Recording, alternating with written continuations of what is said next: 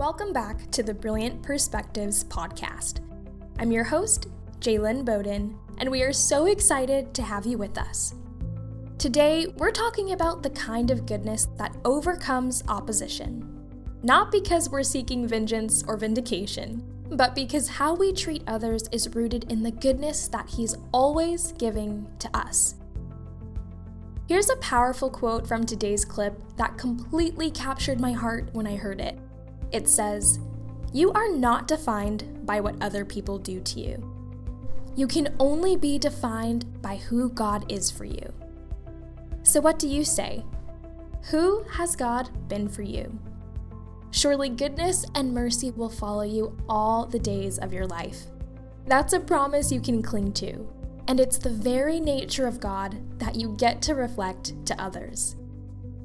Let's jump right in with Graham as we look at goodness as a way of life.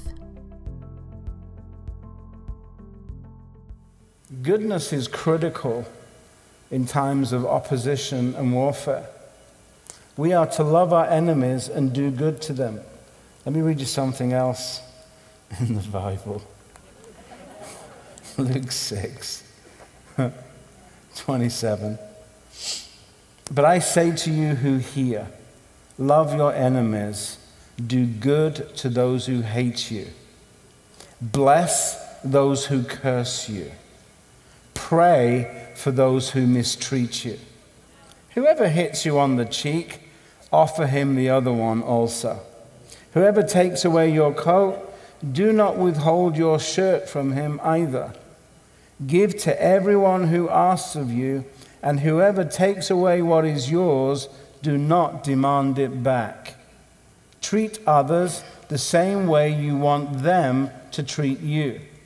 If you love those who love you, what credit is that to you? Even sinners love those who love them. If you do good to those who do good to you, what credit is that to you? For even sinners do the same.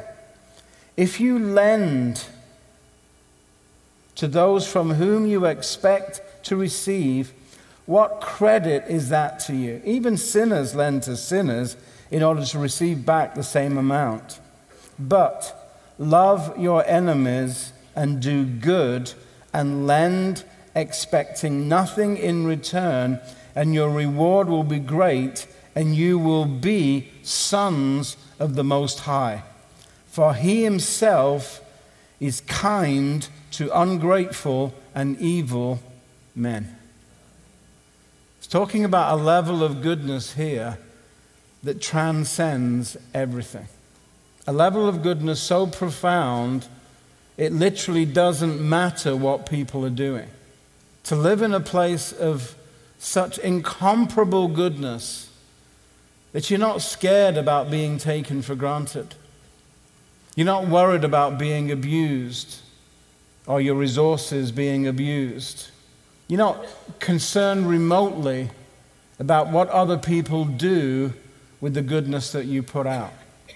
All you're concerned about is, I want to do good. Goodness is a way of life. Here's the thing about goodness you can't be in charge of it. You don't get a say in who you give goodness to, you don't get to play favorites. You don't get to give goodness as a reward. You get to give it because that's the nature of God. And you don't get to give it with any conditions. Well, I'll, I'll do this if you do this. Uh, I mean, you wasted the last lot, so no more for you. You don't get to employ conditions. You don't get to play favorites. You get just to be good. Years ago in my hometown in Southampton, there was a, a church leader and preacher who was speaking against the prophetic in the city and me in particular. I think over the course of a year, he preached more about me than he did about Jesus. and everything was, you know, don't go near him, don't talk to him.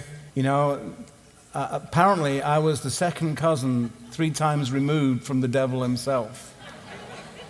so everything was, you know, everything was against me, against me. I was doing schools of prophecy, and, and that made me an outlaw in some sections. And what began to happen over time was that the numbers in his congregation began to dwindle. I remember some of my friends at the time came and said, you know, his numbers are falling, so the income for the church is dropping. You know, God is judging him. And like, really glad about it. And I said, guys, that's not right. We can't think that way. You know, we want this guy to succeed. You know, he's a brother. If he's not behaving like one, that's got nothing to do with us. His own behavior is between him and the Lord. I'm not going to judge who he is. And I certainly don't want you being glad that he's failing. And then a few months later, you know, his numbers are so low, his income is being affected. And I remember the Lord waking me up at two o'clock in the morning and saying, I want you to go to the ATM.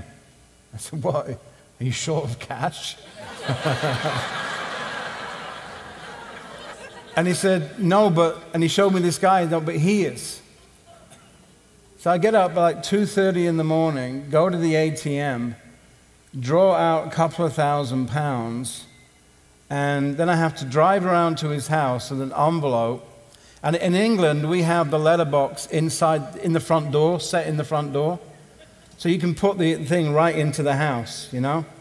So I'm tiptoeing down his garden path at like three o'clock in the morning, kneeling down. I'm thinking, Dear Lord, don't let any policeman come by right now because they'll never believe me, you know? And I put this thing, and the Lord said, Put the money in. And, and, and I couldn't put my name on it or anything.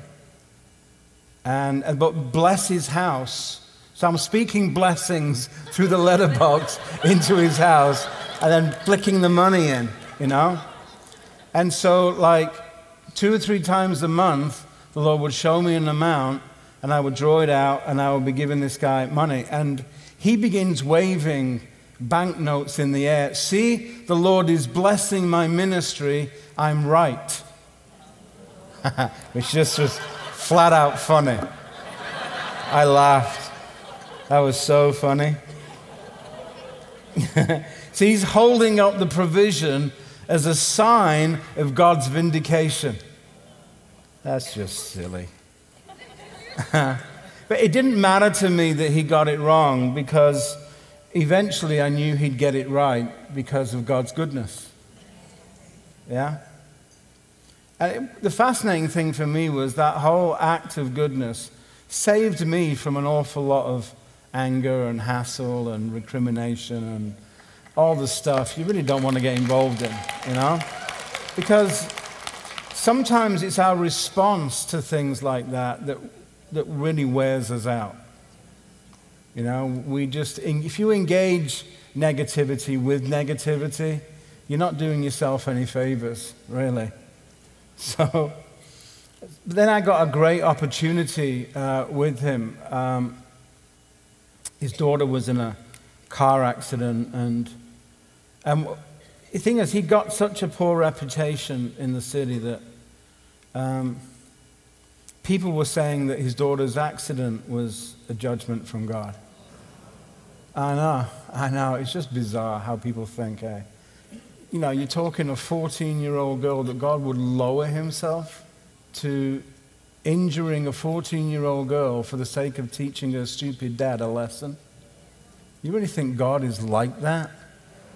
So people were saying, though, that's a sign from God.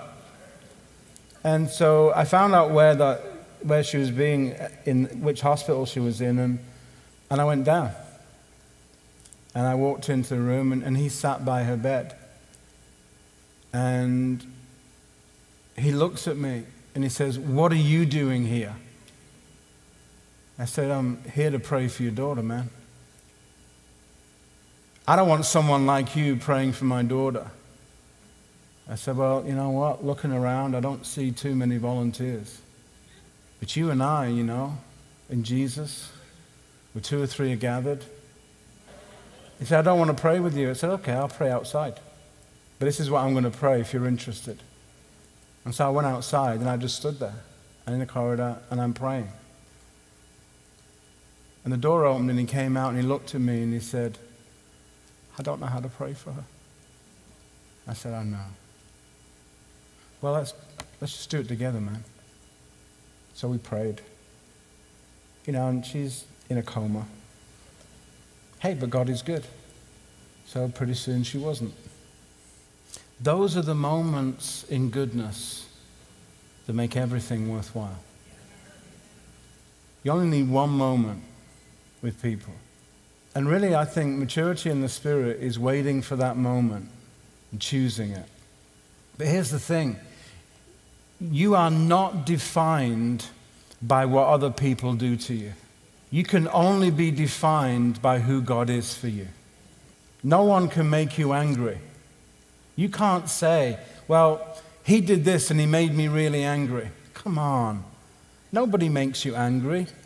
You chose to be angry. You chose it. No one made you do that. You could have chosen grace and mercy and kindness. Oh, no, but you had to choose anger. What's that about? They didn't make you angry.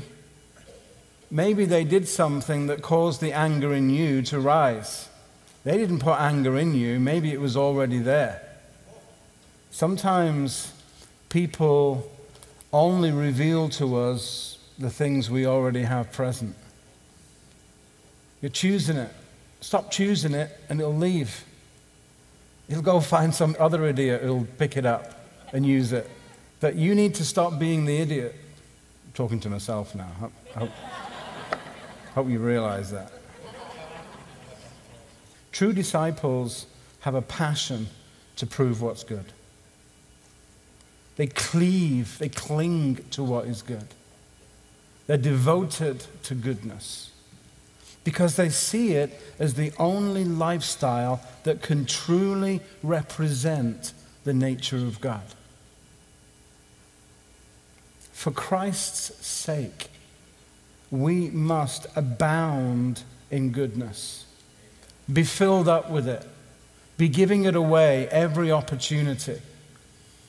If you give goodness away, it will protect you in the giving. And you won't have to take on board all that negative stuff that other people's actions are pushing your way. You can repel that with goodness. You can learn to express his passion for generosity, to be lavish, to be profuse, to be extravagant in his loving kindness. It's a great thing. It's a, such a privilege to put things into the hand of God. You know, like anybody else in this room, I'm learning to be Christ like in some of those things. All God's attributes of love, gentleness, grace, mercy, patience, and kindness, they're all acts that are rooted in His goodness toward us. So to walk in the Spirit is to be careful to maintain acts of goodness in our own lifestyle. It's not an option.